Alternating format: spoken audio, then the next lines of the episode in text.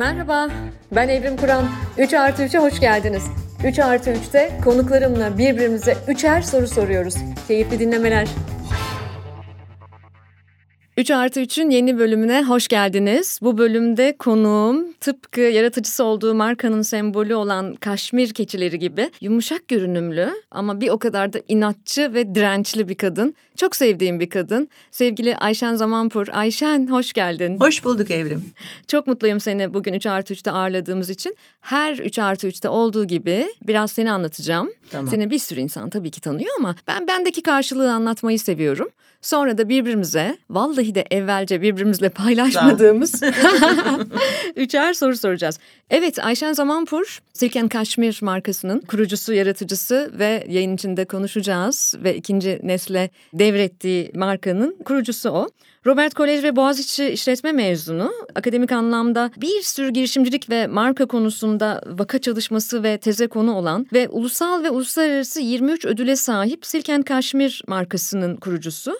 28 yıl boyunca da düşünebiliyor musunuz? 28 yıl boyunca da CEO'su oldu. Ayşen aynı zamanda Kagider ve Kader derneklerinin kurucularından da. Uzun bir dönemde Birleşik Marka Derneği'nin yönetim kurulu üyeliğini yaptı. Aynı zamanda da Yasemin'le Ferhat'ın annesi. Kaşmir Yolu ve Diren Keçi isimli iki kitabı var. Şahane kitaplar bence. Böyle bazen gözünüz dolabilir okurken, bazen kahkaha atabilirsiniz. Bazen ben ne yapabilirim acaba bu bilgiyle hayatıma nasıl adapte edebilirim diye de düşünebilirsiniz. Ve işte bugün bizimle bazı insanlar kuşaksız bir kuşak araştırmacısı olarak ara ara bunu söylerim. Bence Ayşen de kuşaksız biri, zamansız biri yani. Bence ürünleri gibi. Ürünler de zamansız sanırım değil mi? Doğru.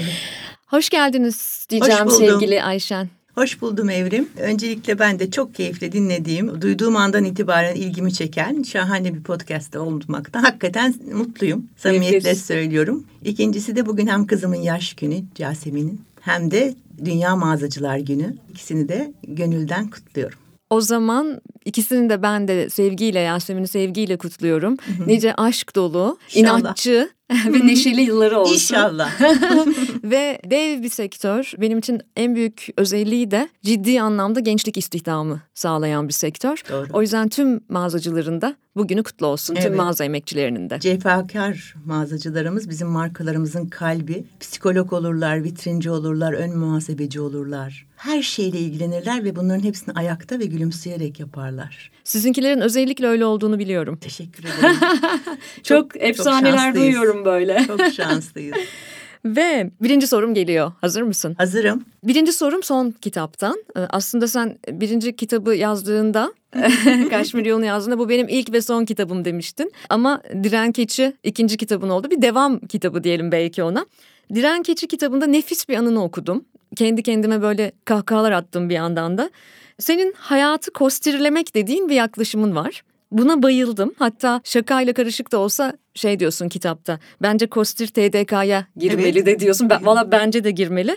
Ben anlatmayacağım senin anlatmanı istiyorum hikayeyi. Kostir nedir? Bir de hemen akabinde tabii ki hayatı nasıl kostirleyebiliriz? Çok teşekkür ederim. Ya evet güzel bir yerden çekip almış. Zaten öyle yapıyorsun farkındayım. Sorular hep ilginç.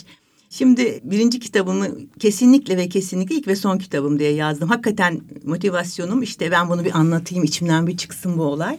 İnsan çünkü kendisi için daha çok yazıyor. Yani başkaları okusun diye yazmıyor. Sonradan okununca çok mutlu oluyor ayrı ama yani bu kadar yoğun yoğun yoğun bir şey yaşayınca Kaşmir yolu çıktı benden ve dedim ki bir tane yazabilirim inşallah bir kitap falan. Çok edebiyat seviyorum. Çok düşkünüm. Okumayı da çok seviyorum falan ama kendime yazarlık diye bir şey düşünmüyordum. Yazdıktan sonra her şey bitti. Tamam artık hayat çok yoluna girdi falan derken 2012'ye denk geliyor. Her şey birdenbire çok değişti sevgili Evrim. Çok değişti yani yani 8 yıl o 20 yılın ya hayat bana güzelmiş dedirtti. Onu da yazmak istedim. Onun için sözümde duramamış gibi olmayayım. Hayat yazdırdı bana o kitabı ama iyi ki de yazmışım. Çok seviniyorum.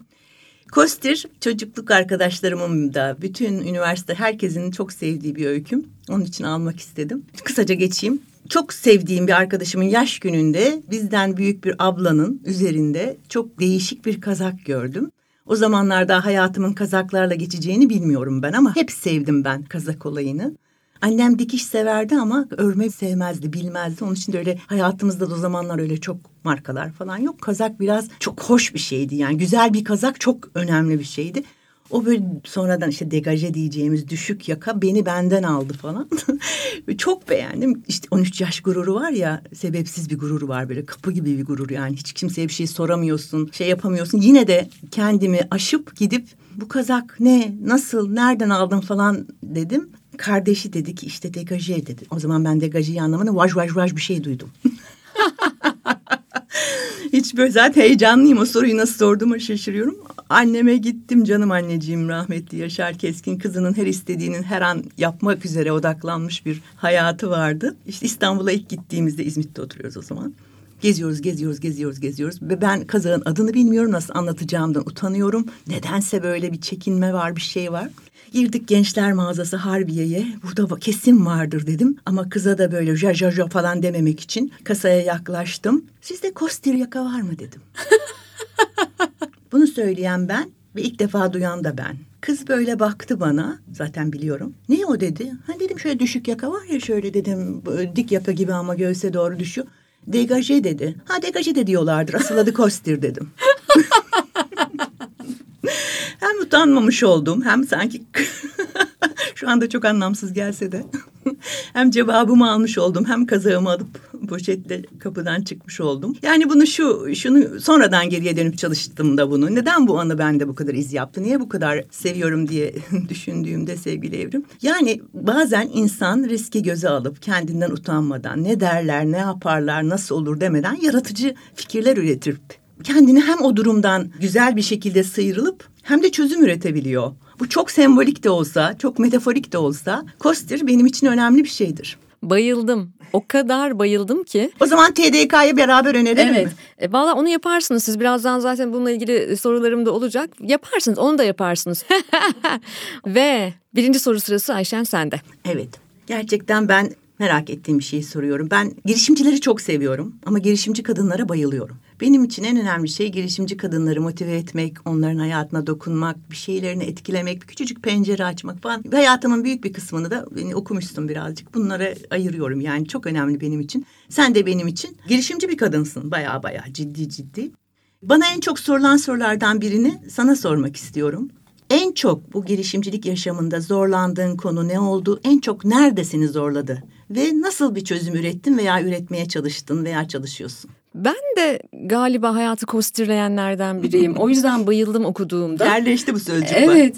Yani ben de kostirliyorum. Çünkü ben de her türlü dezavantajla karşılaştığımda ya da acıyla karşılaştığımda, beni yasa sokan bir şeyle karşılaştığımda mesela ondaki fırsatı görmeye ve başka pencereler açılmasına çok çalışan biriyim. Süper iyimser biri olduğumdan değil bu. Hatta iyimserlikle ilgili sorunlarım olduğunu da söyleyebilirim. Ama karşılaştığım her sorunda Fernando Pessoa'nın çok sevdiğim bir sözü var. Yoluma yoluma çıkan taşlar mı onlardan bir kale inşa edeceğim. Çok iyi. Bu çok güzel. Çok Benim iyi. de yoluma Ayşen tahmin edersin o kadar çok taşlar çıktı ki 46 yaşındayım ve yaklaşık 17-18 yıl oldu girişimciliğim.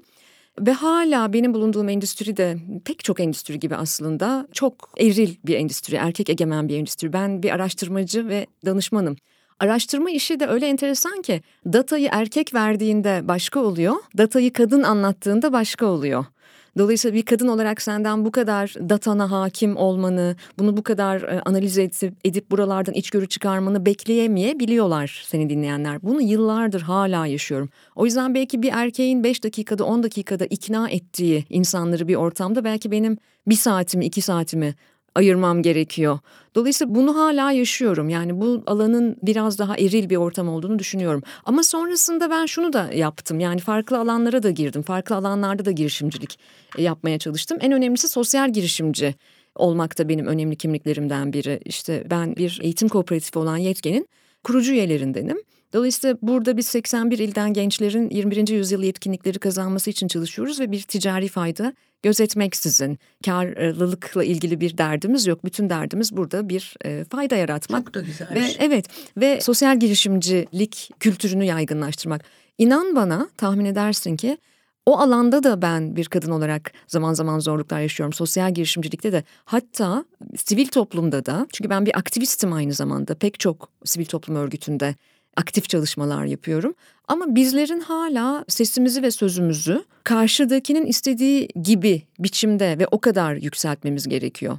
Mesela çok eleştirildiğim bir şeydir benim. Hala bu yaşımda çok yakınlarım tarafından da ya bu kadar açık sözlü olmak zorunda mısın? Bence evet zorundayım çünkü böyle rezone ediyor bende hayat. İnandığımı söylemek zorundayım. O yüzden bir araştırmacı ve danışman olarak da birinci amacım asla müşterimi yüzünü güldürmek değildir. Benim işim o değil çünkü. Benim işim insanları gerçeklerle buluşturmak ve gerçekleri söylemenin dostluktan olduğuna ikna etmeye çalışıyorum insanları. Ama bir kadın olarak bunu yapman daha zor oluyor çünkü senden daha romantik, daha anaç, daha ılımlı tavırlar bekleniyor. Bugüne çok şükür yani artık bir miktar hani evrimin nasıl çalıştığını müşterileri biliyor veya potansiyel müşteriler ama bu alanda tabii ki zorluklar yaşadım. Ve tabii ki yaptığım işin her aşamasını öğrenirken de zorluklar yaşadım. Ama benim hep kadınlara, kadın girişimcilere veya ev kadınlarına hiç fark etmeksizin veya beyaz yakalı, mavi yakalı kadınlara, kadın emekçilere her zaman önerim şudur. Her ne olursa olsun bir kadını ayaklarının üzerinde en sağlam tutacak şey finansal okuryazarlıktır. Ne olursa olsun benim galiba en zorlandığım yer buydu Ayşen. Çünkü ben işin finansal yönetim kısmını epey uzun yıllar başka erkeklere bıraktığımı fark ettim. Bence bu da önemliydi.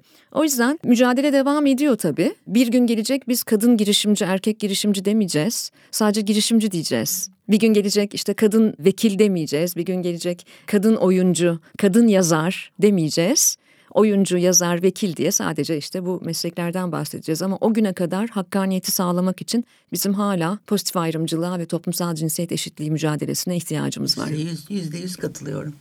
yüzde yüz katılıyorum. Hatta o kadar benzer bir şekilde söylemlerine katılıyorum ki benim mesela çok hoşuma gideceğini düşünerek e, kadın girişimci olarak her yerde şöyle diyorlar işte kadınlar iş dünyasında anaçtır, şefkatlidir, çok yönlüdür, e, çok şeyi aynı anda kotarabilir, işte kadın çiçektir falandır onun içinde kadınlara ihtiyacımız var. Bunun böyle bir de çok hoşunuza gideceğini düşünerek söyledikleri için kırıcı da olamıyorsun. Hayır diyorum ya biz toplumun yüzde ellisi olduğumuz için sizin bize ihtiyacınız var. Biz öyle kusurlarımızla, artılarımızla, eksilerimizle, erkekler kadar gibi iyiliklerimizle, kötülüklerimizle, zaaflarımızla, zayıflıklarımızla, artılar. Yani bunu böyle bir kadını aşırı kutsayarak, aşırı bir sanki hani şeref veriyormuş edalarında yapılan söylemlere ben ilk günden beri çok rahatsız oluyorum kendimi de neredeyse hayır onun için değil derken onu da tam anlatamıyorsun, geçiremiyorsun karşı. Hayır benim de en büyük özelliğim anaçlığım. Arkadaşlarım öyle söyler. Her şeyden önce anne hissediyorum kendimi falan ama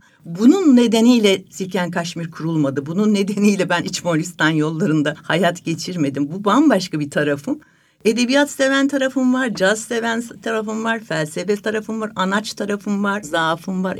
Yani o kadar katılıyorum ki bu böyle bir ayrı yer. İnşallah bir gün erkek girişimciler gününü kutlarız beraber. İnşallah. O zaman o zaman ben diyorum zaten bu sorun aşılmış olacak. Evet inşallah hatta e, ne kadar güzel eklemlendi. Çünkü tam da burayla yani bu mevzuyla ilgili bir soru soracağım sana. İkinci sorum oradan gelecek ama galiba empatik ilgi sahibi olabilmesi için erkeklerin empatik ilgi şu seni anlıyorum ve sana nasıl yardımcı olabilirim ben bunu nasıl kolaylaştırabilirim demeleri için bizzat aynı şeyleri yaşamaları gerekiyor diye düşünüyorum. Bence de. Yani erkekler, erkek girişimciler günü işte yılın en başarılı erkek girişimcisi. Benim falan. iş insanı ile ilgili.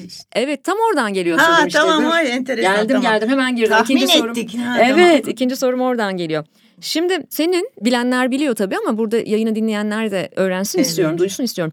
İş adamı yerine iş insanı denmesinde hatta TÜSİAD'ın bunu kabullenmesinde çok büyük payın var. Ve bu bir yolculuk ama bunu bir gecede sen ve senin gibi bu mevzuya baş koymuş insanlar bunu bir gecede başarmadınız. Ve ben bizden önceki jenerasyon girişimci kadınlar olarak o yüzden hepinize ayrı ayrı müteşekkirim. Aslında bizim de yolumuzu açtınız. Ben bugün 46 yaşımda hala her toplantıda, davet edildiğim her etkinlikte bayan değil kadın dediğimde bile büyük mücadele etmek zorunda kalıyorum. Doğru. Demek ki o yıllarda Türkiye'nin belki tam olarak buna hazır olmadığı o yıllarda ne kadar büyük bir mücadeleydi bu. Nasıl oldu Ayşen? E, nasıl başardın bunu? Şeyden başlayayım o zaman. Yıl 1998 daha çok yeni bir markayız. Kaç yıllık oluyoruz? 92'de kurulduk. 6 yıllık bir markayız. Biz arda arda her zaman bunu takdir edeceğim. Her zaman takdirle. Yani bu benim en e, şükran duyduğum. Biz çok ödüller aldık biz. E, gene Milli Produktivite Merkezi bizi çağırdı. Ödül verecek.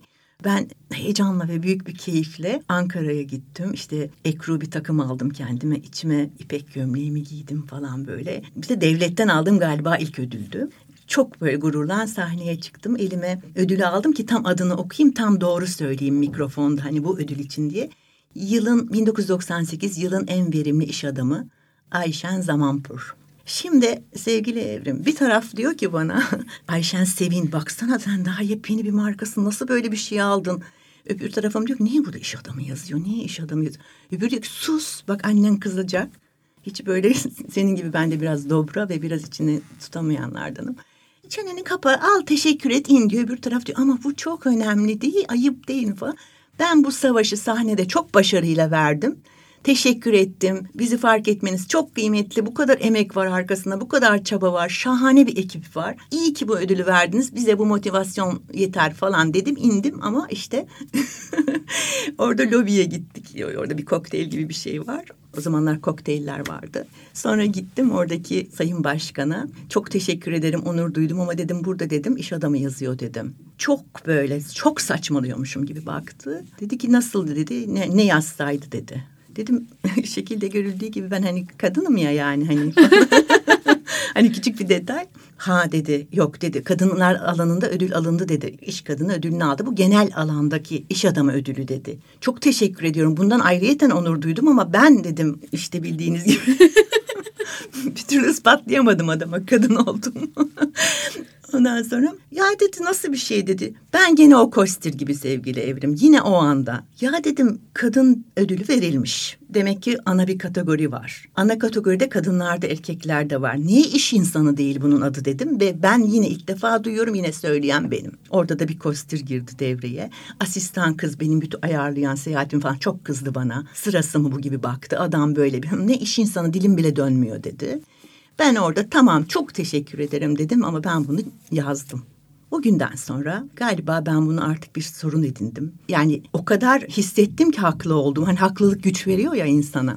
Bana mikrofon çok tutuluyor iş dünyasında. Gazetelerde, röportajlarda, konferanslarda, konuşmalarda Silken Kaşmir'i anlatmadan önce mikrofonu almanın şansını kullanarak lütfen lütfen benim için değil bana ne derseniz deyin ama küçük kız çocukları için bunu yapmayın. İş adamı konuştu, iş adamı geldi, iş adamına fikir sorduk, iş adamı derneği, iş adamı konferansı demeyin. Küçük kız çocukları bu lafı duyduğu zaman kendilerini bu dünyanın dışında konumlandırıyorlar ve belirliyorlar. Sözcükler güçlüdür. Wittgenstein ne demiş? Sözcüklerimiz kadar varız, dünyamız sözcüklerimiz kadar. Yani bu sözcük diye geçtiğiniz şey küçücük bir kızın dünyaya bakışını etkiliyor. Çok uğraştım ya ben bunu. Ben bunu mesele edindim ve sonunda çok enteresan. Ha bir tane daha küçük olay anlatayım mı? Lütfen lütfen. O da çok tatlı bir olay. Keyif alıyorum onu da anlatmaktan. Yine böyle bir perakende konferansında çok sorunlu bir dönemimizdeyiz hep olduğu gibi. Perakendenin sorunlarını konuşuyoruz, tartışıyoruz. Ben yine mikrofon tabii verilecek bana. Perakende günleri. Beş bin kişi falan var yani. Ama o, o toplantıda mesela 200-300 kişi var. Yine ben aldım. Arkadaşlar konularımızı konuşacağız ama ben yine bir şey rica edeceğim. Sabahtan beri iş adamları diyorsunuz. Lütfen iş insanları diye değiştirelim mi biliyorsunuz dedim. Oldukça tanıdığınız bir beyefendi çıkıp ya Ayşen Hanım bunu çok kafaya takmadınız mı siz? Adam desek ne olur, kadın desek ne olur? Sonuç olarak biz burada perakende için varız. Perakende konularını konuşuyoruz. Siz bunu artık abarttınız dedi. Benim için dedi fark etmiyor dedi. Kadın, erkek, insan dedi. Dedi ve ben hemen bir aydınlanma yaşadım. Sizin için fark etmiyor mu dedim. Fark etmiyor dedi. Hiç mi fark etmiyor? Fark etmiyor. Emin misiniz? Emin. Bundan sonra size hep dedim iş kadınları diyebilir miyiz? Bulunduğunuz her ortamda siz en ön sırada otursanız da ben mikrofonu alıp sevgili iş kadınlarımız diye seslenebilir miyim? Derneğinizin adını iş kadınları diye değiştirebilir miyiz? Ödülünüze yılın iş kadını yazabilir miyiz? Sakıncası yok dediniz değil mi dedim. Şimdi tabii büyük bir alkış koptu. Beyefendi biraz şey oldu.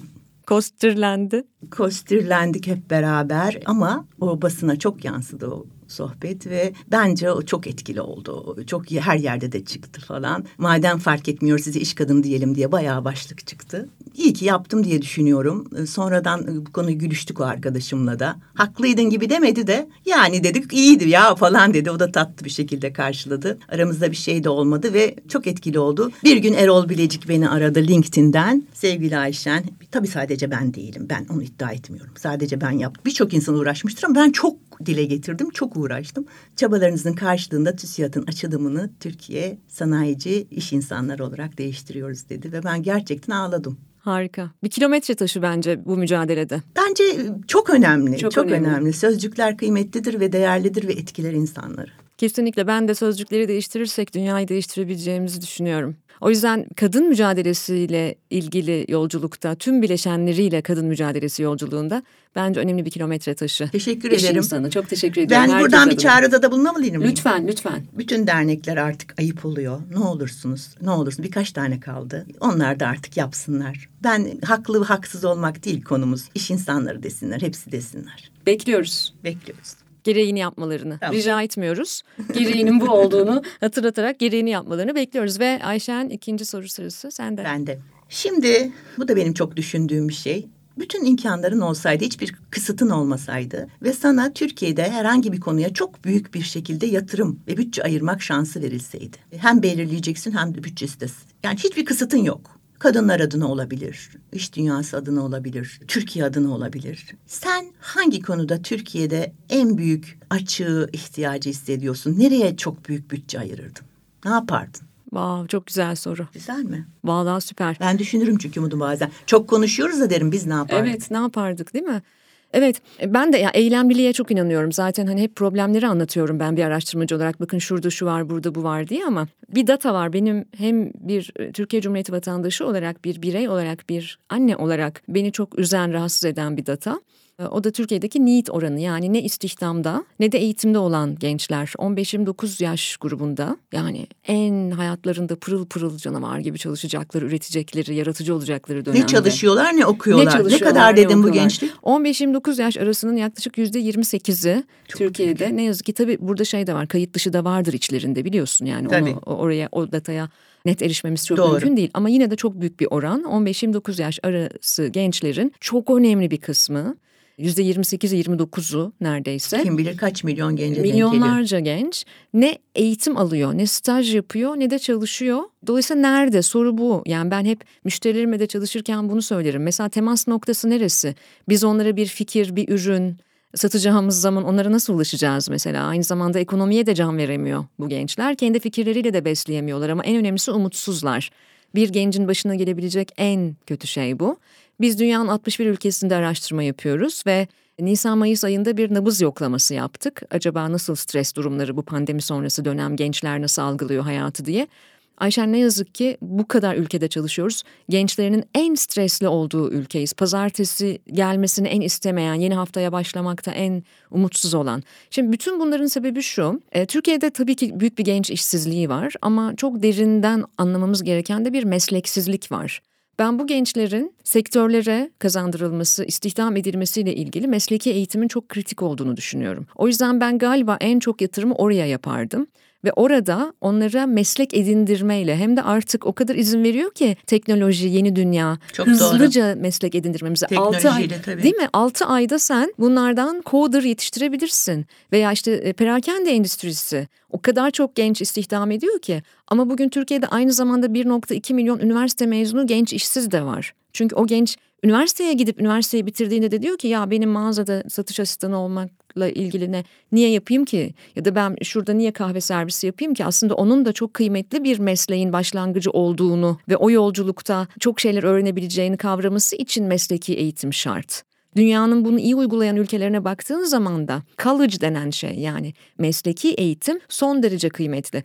6 ayda, bir senede, en zorları için bir buçuk iki senede meslek edindirebiliriz ve hem çalışırken de bir meslek sahibi olmalarını yani yeniden beceri kazanmalarını sağlayabiliriz. Eğer bu olursa Bu gençler ev genci deniyor bunlara. Ne acı. Ev genci diye bizim jargonumuza bir ifade girdi. Biz ev kadınlarıyla ilgili gelişim alanlarımızı nasıl çözeceğiz diye yıllarca konuşurken, düşünürken bir de şimdi ev gençlerimiz var bizim. Ev gençleri de ev kadınlarıyla beraber oturuyor. Ve birlikte oturuyorlar. Dolayısıyla hani bu televizyon programlarını kim niye seyrediyor onun cevapları bunlar. Neden bu kadar sosyal medya penetrasyonumuz var? Niye bu kadar sosyal medyada anlamsızca fazla vakit geçiriyor? Bu popülasyonun cevabı bu. O yüzden biz bunları nasıl aktive edebiliriz? Yani hayata katabiliriz ve nasıl aktif vatandaş yapabiliriz? Tabii ki benim gibi sosyal girişimciler bir şeyler yapmaya çalışıyorlar ama biz ne yapıyoruz? Birkaç tane deniz yıldızını karaya vuran Çok alıyoruz. kıymetli. Denize tekrar atıyoruz. Oysa ki bunu kümülatif olarak başarabiliriz diye düşünüyorum. O yüzden ben yasa koyucu olsaydım Ayşen. Hayat bana böyle bir fırsat verseydi. Öylesin verdim sana şu anda fırsatı. İşte ben bunu yaparım. Hemen gençlikte NEET kategorisinde ne eğitimde ne istihdamda olan gençlere hızlı meslek edindirme programlarına başlarım. Tüm sektörlerde böyle bir seferberlik düzenlerim. Bütün sektörlerde. Çok güzel. Buraya bir ekleme yapabilir Lütfen. miyim? Şimdi Türkiye işte benim çok kızdığım şeyler, çok şey var da kızdığım. Bazı şeylerde işte üretim devrimini kaçırdık, sanayi devrimi, buhar devrimi, endüstri devrimi kaçırdık falan. Ama şu teknolojiyi biz yakalayabiliriz yani. Hep bunu hissettim. Çünkü gerçi senin araştırmalarını okudum. E, genç toplum lafı artık biraz içi boşalmış galiba, yaşlanmaya başlamışız Evet, ama evet. yine de galiba relatif olarak genç bir toplumuz. Bu genç toplumun bu kadar da teknolojiye içine doğmuş. Organik olarak teknoloji içine doğmuş. Benim çocuklarım da öyle. Bir toplumun neden biz teknolojide böyle ciddi bir şekilde yatırım yapıp hiç olmazsa şunu yakalasaydık. Bu devrimi biz yapabilirdik. Yani bunun içinde biz girebilirdik. Şu lige girebilirdik diye düşünüyorum. Bu kadar Facebook'ta bilmem birinciyiz galiba. Instagram'da Evet, bilmem evet. kaçıncıyız.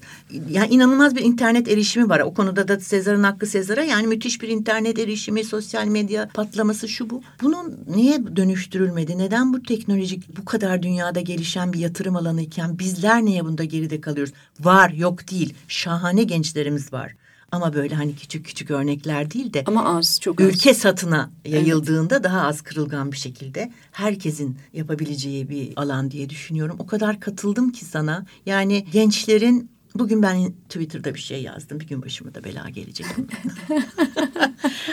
Dedim bırakın seçim anketlerini falan. Yeditepe Üniversitesi'nde araştırmasını okuyun. Muhtemelen senin de araştırman vardır bunda. Gençlerin üniversite çağının yüzde 84'ü fırsat bulursam yurt dışına giderim diyormuş.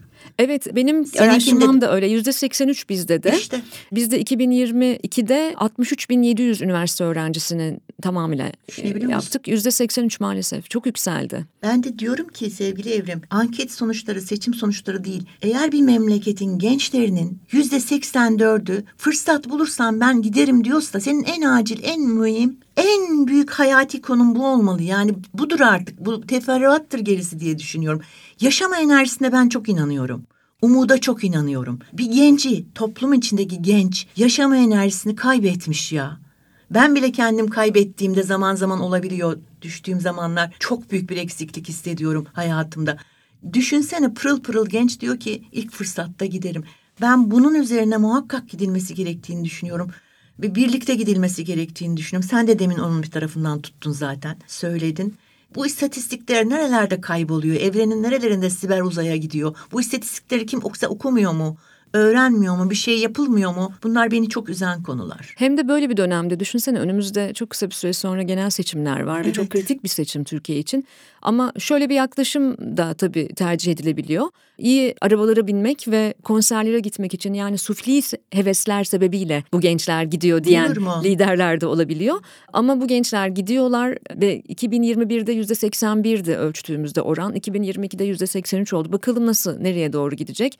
O yüzden bu çok yakından bakılması gereken bir konu. Çok. Tabii ki hepsi o imkanı bulamayacak Ayşen yani hepsi kalkıp gidemeyecekti. Ekonomi de Kalmaları da sorun. Ama Kalanlar da kaldığında da mutsuz. işte ev genci deniyor onlara da. Evet, Kalan da zaten pasif bir şekilde. O yüzden mesela hep seçimlerle ilgili araştırmalarda bu dönem anketlerde şu çok çıkıyor.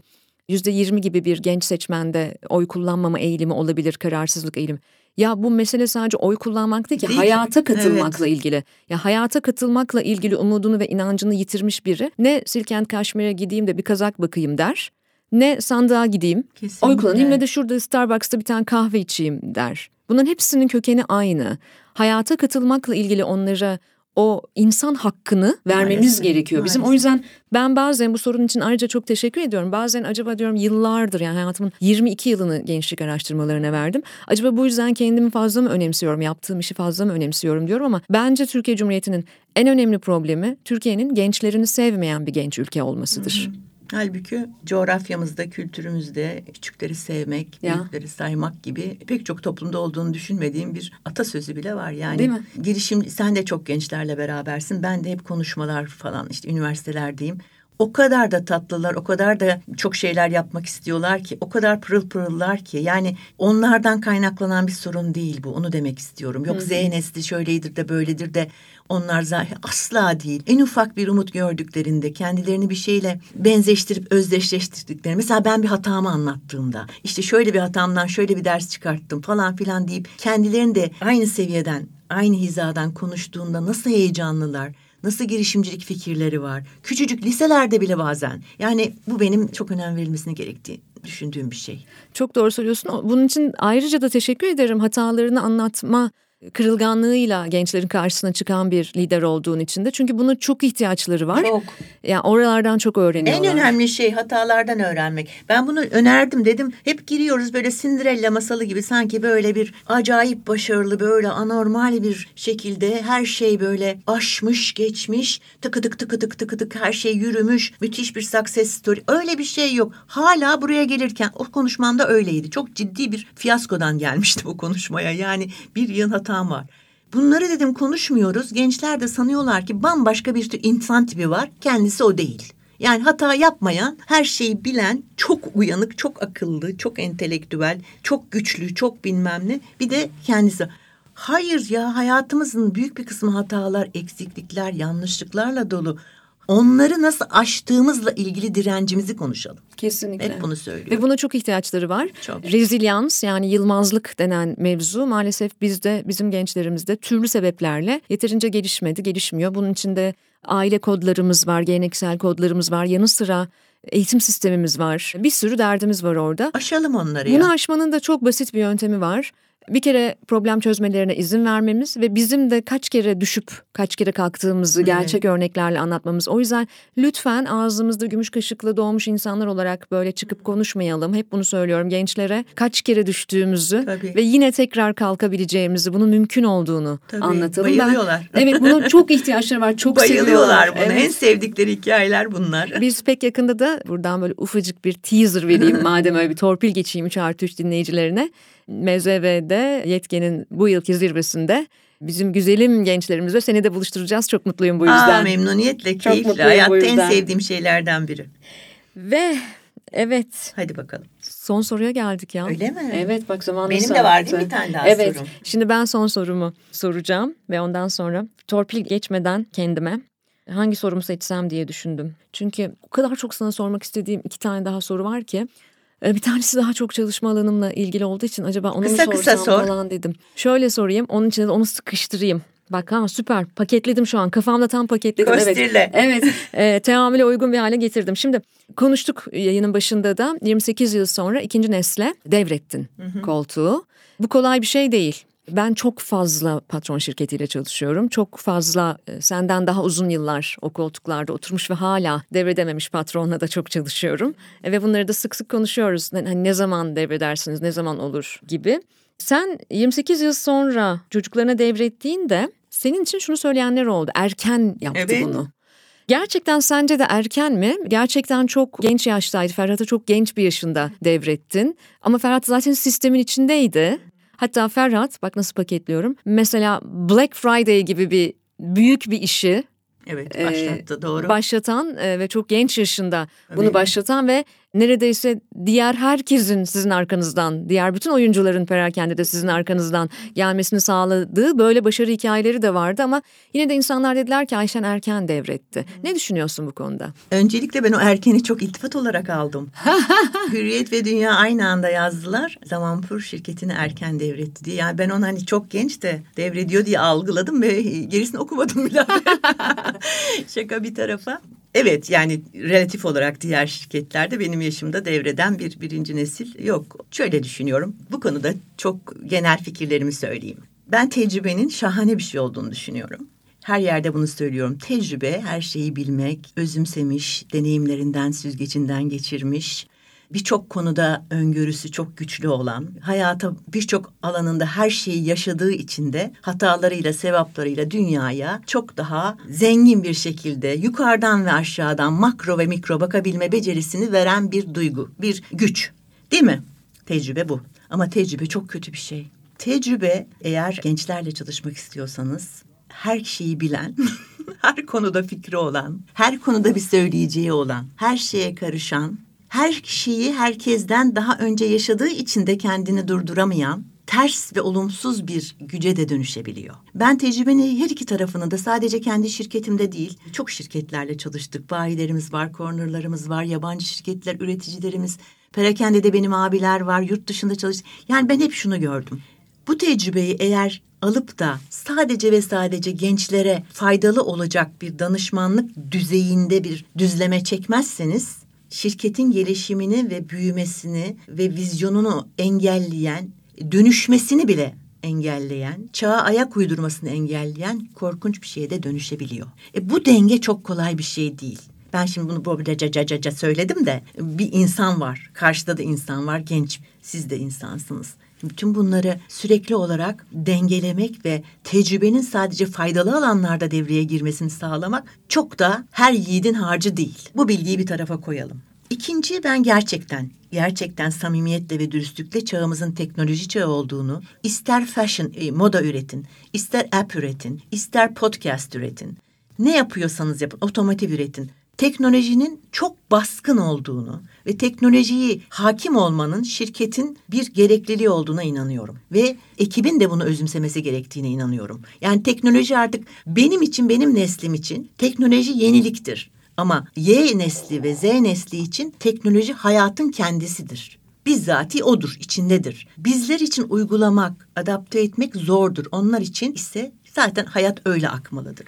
Bunun için hep bunu düşünüyordum ben. Yani bu teknolojik gelişmelerin çok hızlandığı dönemde. İstediğim kadar açık olayım ki ben nispeten öyle bilinirim. 96 yılında 6 Nisan'da web sitem vardı sevgili Evrim. Ve kimse inanmıyordu. Site lafını benim arkadaşlarım duymamıştı. Ne sitesi diyorlardı. Wow. Evet ben çünkü İsviçre'de, İngiltere'de, Almanya'da falan görüyordum. Geliyordum 6 Nisan'da web sitesi yapmıştım. Hürriyet'in üç sütunluk şeyi vardır. Perakende'nin ilk ne yazıyor web sitesi diye falan. O kadar açık olmama rağmen benim bu noktaya gelmemle ikinci neslin gelmesi aynı şey değil. Onlar bambaşka bir yer. Bütün bu bilgileri birleştirince ben dedim ki e, bunu bir on yıl önce falan söyledim. Ben dedim şöyle asla atmışıma gelmeden, aklım başımda, bütün kararlarımı kendim verebiliyorken, saf bir şekilde her şeyi görebiliyorken, dünyaya böyle bakabiliyorken bu bilincimle ikinci nesle devredeyim dedim. Bir tane daha küçük anekdotum var orada. O da beni etkiledi. İsviçre'de bir adamla çok ciddi bir iş yapıyoruz. Böyle anormal güzel benden mallar alacak. Ben heyecanlı bir oturmuşum masaya. Yedi sekiz tane corner'ı var, mağazası var ciddi ciddi beni dinliyor. Kapıda da bir bey var. Böyle anlayamadım o ne yapıyor orada. Bizi dinliyor ama girmiyor falan. Rahatsız da oldum falan. Oğluymuş. Bana döndü. Onun dedi aklı bir karış havada dedi. Oğlu benden iki üç yaş büyük. Onun aklı bir havada dedi. Adam babam kadar falan. Yani ne görüyor onu biliyor musun sevgili Evrim? Ne görüyor biliyor musun? Şirketi bırakacak, kendisi bir hiç olacak. Çünkü kendisini tamamen o şirketle tanımlamış. Maalesef erkeklerde kendini sadece işleriyle tanımlamak. Bayanlarda da olan oluyor. Kadınlarda da olan pardon. kadınlarda da olan olabiliyordur ama genelde erkeklerde gördüğüm bir şey bu.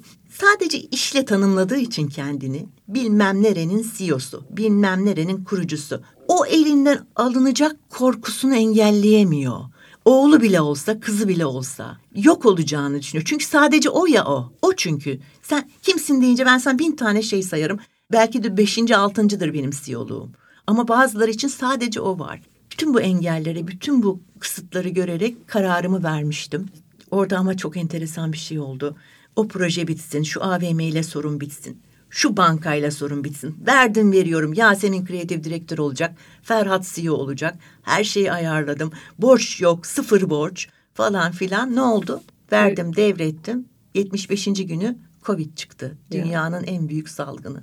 Ferhat'ın her zaman dediği gibi kulakları çınlasın Ferhat'cığım dinliyorsan. Şöyle yapıyor eliyle de. Bombanın diyor pimini çektin kucağıma attın gittin akıllı kadınsın diyor. Hakikaten zor bir dönemde devraldı ama ona da çok seviniyorum Evrim. Eğrisi doğrusuna diye bir laf var ya. Hı hı. Teknolojiye bu kadar hakim olması, e-ticarete bu kadar yükseltmesi, home office'e bu kadar hızlı geçmesi, dijital alt yapımıza bu kadar yatırım yapması. Hiçbirini ben o kadar hızlı yapamazdım. Yani biz bu Covid'i benim bilgi, deneyim ve vizyonumla daha yavaş atlatırdık. Şimdi bunu görüyorum diyorum ki belki de denk gelmiştir. Hani var ya öyle laflar her şey bir sebepten olur falan. belki de diyorum denk gelmiştir diyorum. Çünkü bu süreci çok iyi yönettiler. Tıpkı Black Friday gibi adını koyduğun için teşekkür ederim. Türkiye'nin şu anda gelmiş geçmiş rakipsiz uzak ara en büyük perakende kampanyası Black Friday'i 2012'de beni bile ikna ederek onlar getirdiler yani. Ve şu anda Türkiye'nin gerçek tuhafiyecilerden otoparkçılara kadar bizde perakendenin bir de ekmek yediği çok sektör var. Perakendenin dokunmadığı bir sektör yok zaten. Tabii, Asansörçüsü, kokoççusu, güvenlikçisi, fermuarcısı, vitrincisi, katalogcusu, modacısı, mankeni düşünün. Yani perakende iyi olunca iyi olan pek çok sektör var. Black Friday'in iyi olması Türkiye'ye çok iyi geliyor. Çok güzel bir ekonomi yaratılıyor. Orada bir güzel bir ekonomi doğuyor. Onun da verdiği tabii ki gururla devam ediyorlar yollarına. Ben şöyle bir tavsiyeyle bitireyim mi? Şöyle bir ikinci nesle devirde şöyle bir şeyim var. İkinci nesil almak istemiyorsa bırakın diyorum gitsinler. Sakın ha zorlamayın. Aman ha ben iş yapmadım. Sakın. Çünkü mutsuz gençler ve başarısız şirketler gördüm. Ama ikinci nesil istiyor. Siz gitmek istemiyorsanız. Aman ha Hemen planlamaya başlayın. Üç yıla dört yıla yayın. Kendinizi yeniden tekrar düşünün, değerlendirin. Beni çağırın anlatayım. ben de fikir verebilirim o konuda diyorum. Sakın diyorum uzatmayın. O sancıyı uzatmayın. İki başlı şirket olmaz. Birlikte hazmede hazmede, öğrete öğrete, aynı noktadan, aynı konuları birlikte konuşarak karşılıklı, bir şeyi böyle dikte ettirtmeden, her şeye karışmadan, çözümleyerek, konuşarak, bazen kavga ederek belki, bazen tartışarak ama tabii ki anlaşarak bence devir şart diyorum. Harika. O kadar kıymetli ki bu verdiğin bilgi, aktardığın deneyim. Çünkü Türkiye demografik yapısı itibariyle son yıllarda artık ikinci nesle devir zamanı çoktan gelmiş pek çok şirketin olduğu bir ülke. Çok. Ve bunları biz çok tartışıyoruz, çok konuşuyoruz ve doğal olarak tabii erkek liderin de çok daha fazla olduğu bir ülke. Bence buna bir şans demek istemiyorum çünkü şans başlı başına o kadar da böyle spiritüel bir şey değil yani şansın içinde de büyük bir hazırlıklılık var. Ama tabii ki Ferhat'ın da Yasemin'in de bu kadar işi sevmesi, bu bir tesadüf değil, o da bir tesadüf değil. Bence onun arkasında da kitapları okuduğum için de biliyorum. Bence onun arkasında da bir emek ve bir bir otantisite, bir samimiyet, elini taşın altına koyma, öyle de evlatlar, sorumluluk alan evlatlar yetiştirme meselesi de var. Bunlar bunları da bir tarafa saklı koyuyorum ama onların gerçekten işi benimsemesi, sevmesiyle bu geçiş tabii çok kolay olmuş olabilir diğerlerine göre. Ama şunu da görüyorum. Gerçekten işi hiçbir şekilde devam ettirmek istemeyen başka sularda yüzmek, yeni dereler Bırak keşfetmek isteyen Tabii. E, çocuklar, gençler de var. En o zaman da bırakacaksın değil en mi? En doğal hakkı. Yani bundan daha doğal bir hakkı var mı insanın istediği işi yapmak? Dışında gerçekten zorlama. Benim babam da tüm sülaleyi doktor yapıp beni de doktor yapmak istemişti. Çok küçük yaşlarda bana araba bile almayı teklif etmişti ki size o yıllarda araba almanın neye tekabül ettiğini ben anlatamam. Yani Miami'de bir penthouse'da jacuzzi mi diyeyim ne diyeyim. Şu anda bir karşılığını bulamadım yani. Öyle bir şeydi benim için. Bizim ailemizin Hı-hı. yapısı için. Arabası olan tabii vardı ama ben bizim ekonomik düzeyimiz için söylüyorum. Ve kabul etmemiştim. Yazmayı kabul etmemiştim yani. Düşün tıbbı yazmayı kabul etmemiştim. Bırakın kazanmayı kazanmamayı. Çocuklara bir şey öğretmek, bir şeyi zorlamak, bir şeyi dikte ettirmek bence dünyanın en sakıncalı şeyi. Onların yollarını açmak, örnek olmak. Ben buna inanıyorum. Ne kadar örnek oldum muhakkak çok da hata yapmışımdır. Bin tane de hatamdan da kötü örnek olarak almışlardır. Ders almışlar. O da çok önemli. O da çok önemli. Annemi tabii. şu konuda taklit etmeyeyim demişlerdir tabii. veya babamı. Tabii. Bu da önemli yani çocukların hayatında karşılarına çıkacak her şeyi hazırlıklı yapamazsınız. Her şeyi onlar için kuramazsınız ama onların doğru kararlar vermesini sağlayacakları özgüven ortamını yaratabilirsiniz bence diye düşünüyorum. Harika. çok kıymetli, çok kıymetli evet, bu anlattıkların. Sağ ol. Ya hiç şey konuşma, iş dışı bir şey konuşmadık ya, iş dışı bir şey sormadık. Ya öyle oldu değil mi? Ha. Ama ihtiyaç var. Ne yapayım seni yakalamışken? Evet. Çok ihtiyaç var. Yani Hadi de... o zaman son soru sırası sende. Evet ama... Belki iş dışı sorarsın. Ben. İş dışı sorayım. Hadi Sen, sor. Ben öyle. ona da kendi fikrimi söyleyeyim. Bari iş dışı tamam, konuşmuş iş dışı olalım. da konuşmuş olalım kapanışta. Nedir bu iş iş? iş? Sevgili Evrim, neden bu ilişkiler yürümüyor? Ayşen e, bunu o kadar doğru bir kişiye sordun ki. Efendim bütün dünyayı dize getirebilecek bir girişimci kadın. Estağfurullah ee, hiç öyle bir şey yok olarak e, iki girişimci kadın diyelim. Yani iki girişimci kadın oturup böyle işi konuşabiliriz. Allah onu oradan alır buraya koyarız stratejiler falan. Böyle dönüşüm sağlanacak falan. Ama e, Hayır bunu bir de e, 38 yıllık evli biri olarak soruyorum. Ben de biraz önce söyledik ya seninle konuştuk. Ben sizin jenerasyondan çok arkadaşım. Evet. Yani zaten işte birçoğunda da tanıştığımız ortak arkadaşlarımız evet. var. Benim bir şekilde çok şeyim size uyuyor. Öyle diyorum ben çok yaşıyorum. Sizlerle de çok görüyorum. Evet. Tabii ki kendi yaşadıklarımdan da örnekleyebiliyorum ama bu bir şekilde bir yerlerde bir şey koptu, bir şey oldu. Bir şey oldu değil mi? Ee, tabii o yüzden kadın... sana sormak lazım bunu. Yani asıl sen neden yürümüyor? Nasıl yürüyor 38 sene? Bence bu yani bence soru budur. Ben iki kere evlendim hı hı. ve evliliğe karşıyım. İyi ki evliliğe karşıyım. İki kere evlendim. Evet. Daha evliliğe karşı olmasan kaç kere Artık evlenecek? yani ben bayağı evlenirdim ya. Yani ben hani Seda Sayan'ın rekorunu kırabilirdim belki. Ben de aslında evliliğe inanmıyorum diye başlamıştım. İnansaydım herhalde 500 yıllık falan evli olacak. Olabilir de. Yani ben e, evliliğe inanmamak bir savunma mekanizması da olabilir bende tabii. E, çünkü beceremediğim için. Becerememişim onu. Ama becermek nedir emin değilim. Becermek ne ondan evet gerçekten emin değilim. Benim hayatta tek istediğim şey yaptığımız işlerde sahici olalım Hı-hı. ve anlamlı işler yapalım. Yani bir kurumu devam ettirmek kaygısıyla e, bir ilişkinin içerisinde öyle gerektiği için kalmayalım. Ha bunu yaptığım oldu mu? Oldu. Yani son beraberliğim 17 yıl devam etti benim oğlumun babasıyla Aa, olan iyi. ilişkim oldukça uzun sürdü. Bence Ali var biliyorum. Ali. Evet Ali'nin yani belki hani daha erken de bitebilirdi bu.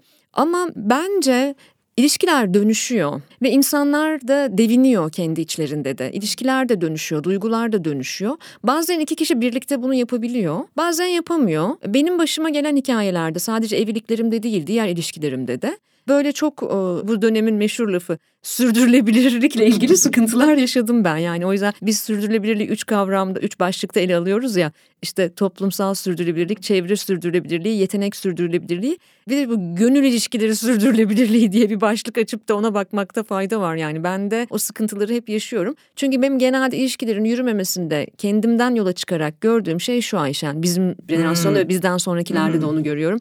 Şimdi bir pakete aşık oluyoruz tamam mı? Hı hı. O paketin içindeki bütün niteliklerle ondan çok etkileniyoruz ve ona eklemleniyoruz. Onunla birleşiyoruz hı hı. ve onunla bir hafta, bir ay ya da bir yaşam sürdürmeye niyet ediyoruz. Ve sonra tam da o nedenlerden dolayı Hı-hı. o ilişkiden çıkıyoruz. Hı-hı. Bunu çok samimiyetsiz Aşkın buluyorum. Aşkın büyüsü ortadan kalkınca mı onlar batıyor? İşte o yüzden ben galiba aşk meselesine çok inanmıyorum da. Hmm, inanmıyor ee, musun? Yani aşkı da çok endüstriyel bir ürün gibi görüyorum. Ben daha çok neye inanıyorum biliyor musun? Rezonansa inanıyorum. Yani iki farklı varlığın birlikte devinmesine, birlikte dalgalanmasına. Aşık olmadın mı? Oldum tabii. Hmm, var yani bence aşk aşık oldum ama vardı yani e, bir ilişkiyi götürmeye yetmiyor herhalde. Hmm o kadar uzmanı olmadığım bir konu ki bir evet. de aşk yazıları Bence falan da yazmaya bayılıyorum. Yazıyorum da böyle aşkla ilgili şeyler, yazılar. Kitaplarımda bile aralarda böyle araştırmalardan bahsederken aşk, sevda, sevgi o konulardan bahsediyorum da e, ben çok sevmeye inanıyorum. Hmm. Çünkü ben çok seviyorum sevdim mi? Çok seviyorum. Çok sevmekle aşkı nasıl tam ayırdın? Anlamak um, için soruyorum. Aşkın içinde daha... Saf bir şey mi var? Daha delice bir şey mi var? Aşkın içinde daha Hastalıklı bencil, mı? bencilce bir şey var. Bencilce. Yani kendimi onda iyi hissetmek. O sevgide kendimi iyi hissetmek hmm. ve kendimi temize çekmek ve kendimi o ilişkide, o erkekte, o sevgide yüceltmek. Hmm. Bana sanki aşkta biraz o var gibi geliyor. Onun için biraz daha narsistik ve biraz daha hastalıklı bir şey olabilir o. Bizdeki Ama, biz yaratıyorsun böyle kafanda. O bizdeki beni seviyorsun. O bizdeki beni seviyorsun. Evet, Halbuki o... sen ve ben çok güzel bir şey. Sen ve benim arasındaki şey sevgi. Hı hı. Ve o sevgi çok büyüten, besleyen, geliştiren, seni çok sevdiğim için mesela sana diyorum ki dünyanın en iyi beyaz gömleğini arıyorum. Nasıl bulabilirim diye gelip sana soruyorum. Bize gel diyorum ben de. Sen de bize gel diyorsun. Yani bu bile sevgiyle ilgili. Hmm. Tamam mı? Yani hmm. sevgi bu kadar bilmediğin konularda seni geliştiren, büyüten, hmm. gerçekten sevdiğin insanlara soru sorarsın. O yüzden Rollo May der ki sevginin karşıtı nefret değil kayıtsızlıktır. Ignorance doğru. Yani çok en, sevdiğin en zaman. En acıtan şey de o değil mi? Çok seversen merak edersin. Çok seversen öğrenmek istersin. Çok seversen bilmek istersin ve o zaman yaşam boyu devinirsin o kişiyle. Bence ilişkilerin bittiği yer artık bilmek istemiyoruz. Zaten dinlemiyoruz da. Merak da etmiyoruz. Evet. Ama işte ben evet çok güzel. Tam da böyle düşündüğüm şeyleri söyledin. Bu ilişkilerde yürümemesinde ben bir de çok klişe gibi gelecek ama bitebilir değil mi aşk bitebilir. Yani bu insan elinde de olan bir şey değil. Orada sündürülmemesi gerekir diye düşünüyorum. Yani orada bir taraf eğer gerçekten bundan kendini ayırdıysa artık kayıtsızsa diyelim senin hmm. tabirinle ki güzel bir tabir merak etmiyorsa orada olmak istemiyorsa o onun için en iyi yer değilse falan bunu da böyle mış gibi yapıp da Hı Bir ilişkiyi böyle bir dengesini bozmamalı diye düşünüyorum. Ben bu gençlerde ve konuştuğum arkadaşlarımda da çevremde de en çok bunu görüyorum. Bir kandırma sanki bir böyle bir orada yanlış bir düzlemde gidiyor o ilişki. İki tarafa da haksızlık oluyor gibi geliyor. Yani niye bunu güzelce, dürüstçe bitti Değil mi diyebilir. Bitti. Veya bitmemesi için şöyle bir şey olması gerekir. Veya bitmemesi için ben şöyle düşünüyorum gel konuşalım gibi. Ama öyle yapılmıyor. Böyle bir tatsızlıklar oluyor. İki taraf da üzülüyor. İki taraf da kırılıyor. İki taraf da vakit geçirmiş oluyor. Sonradan iki taraf da belki acı çekiyor. Belki bir taraf daha çok çekiyor. Böyle gözlemliyorum. Ne dersin? O kadar doğru bir yere dokundun ki ve benim kalbimi de acıtan bir yer orası Hı-hı. biliyor musun? Kişisel tarihim itibariyle de. O yüzden ben artık hayatıma insan gibi ayrılabileceğim Hı-hı. biri girsin isterim. Çok doğru. Çünkü insanları gerçekten yolun sonuna geldiğinde iş hayatında da öyle değil midir? Tabii. Ayrılırken tanırsın. Evet. Ortaklıkları evet, bitirirken evet, evet. ve bu olasıdır, mümkündür. Hı hı. Ama iki insan kıymetli bir sevgi yaşamışsa bence hak ediyor değil mi iki tarafta? İki tarafta hmm. anlamlı bir öpüşerek ayrılmayı hak ediyordur. Biz bunu da pek beceremiyoruz evet. bu modern çağda diyeyim. O kadar hoyrat ki çağ. Mesela 20 yıllık 10 yıllık ilişki yaşıyorlar. WhatsApp'la ayrılıyorlar. Mesela evet. Mesela bu bana inanılmaz bu hastalık derecesinde inanılmaz geliyor bana. Yani bunu nasıl yapılabilir ki diyorum. Böyle bir şey oturun konuşun birbirinize dertleşin. İlla kavga etmek gerekmez, illa sitemler, imalar gerekmez ama insan bu kadar derin bir şey yaşadıktan sonra da WhatsApp'la nasıl oluyor diyorum. Böyle şeylerin sanıyorum her şey konuşuluyor Türkiye'de. Belki ben mi ortamlarda yokum? Her türlü konu artık güzelce konuşuluyor ama bu hiç yürümeyen ilişkiler niye konuşulmuyor? Veya aramızda masalarda mı konuşuluyor sadece? Bence masalarda bile artık pek konuşulmuyor. Hı hı. Çünkü insanların giydiği kostümler var, tuhaf maskeler var. Ee, ben ise şeffaflıktan yanayım, açıklıktan yanayım. Hı. Hayatın her alanında. Hayatın her alanında. Çünkü zaman kazandırır ve kaliteli ilişkiler yaşamanıza sebep olur. Ve bu güzel bir şeydir. Anlamlı bir yolculukta yürümenize sebep olur. Biraz can acıtıcı olabilir. Evet. Ama o kadar da can acısın bir şey olmaz. İncilerimiz dökülmez diye düşünüyorum. Bence de. Çok güzel. Doğru. bu da güzel oldu. Evet. Ee, zaten e, şuna çok inanıyorum inanıyorum. Hayatta bir şeyi nasıl yaptığın her şeyi nasıl yaptığını anlatır. Hı hı. O yüzden bir ilişkide nasıl olduğun aslında senin işini de Hı hı. Para kazanırkenki tavrını da, hı hı. E, sosyal hayatında dostlarına olan özenini de. En iyi konu özenden bahsediyoruz. Bunların hepsini gösteren şey özen. Güzel. Ben senin özene bezene yarattığın markanın senden sonraki jenerasyonlarda da özene bezene devam edeceğine inanıyorum. Yazdıklarına, dostluklarına, etrafına çok özenen bir insansın. Hmm, teşekkür ederim. Ee, bunun daha çok uzun yıllar insanlara ışık saçmasını diliyorum. İyi ki 3 artı 3'e geldin. Çok teşekkür ediyorum ben sana. Ben de yine her zaman olduğu gibi yine bir yayında falan olduğumuzu unuttum. Böyle bir problemim var senin gibi böyle frekansımız neydi? Rezonansımız. Rezonansımız. Tamam onu da kullanacağım. Rezonansım uyan insanlarla ben canlı yayını unutuyorum sohbet. Yine böyle sanki devam ediyoruz gibi geliyor. Keyifle dinliyorum. Gerçekten dinliyorum. Şey yapmıyorum. Çok da şey öğreniyorum seni dinlerken. Galiba da Türkiye'de bu nesil meselesinde galiba ilk senden duymuş olabilirim yani. Hani yurt dışında tabii ki konuşulmalarda falan geçmiştir ama kaç sene önce ise falan ilk defa öyle bir yerden bir sosyal medya alıntısından duymuş olabilirim. Aferin diyorum sana. Alnından öpüyorum Evrim. Canım Ayşen çok teşekkür ediyorum. Bundan sonra da çıkalım başka başka konularda daha derin konuşalım. Konuşalım. Aklıma Kesinlikle. bir sürü şey geldi. Sürprizlerim olabilir. Benim de. Görüşmek üzere. Görüşmek üzere.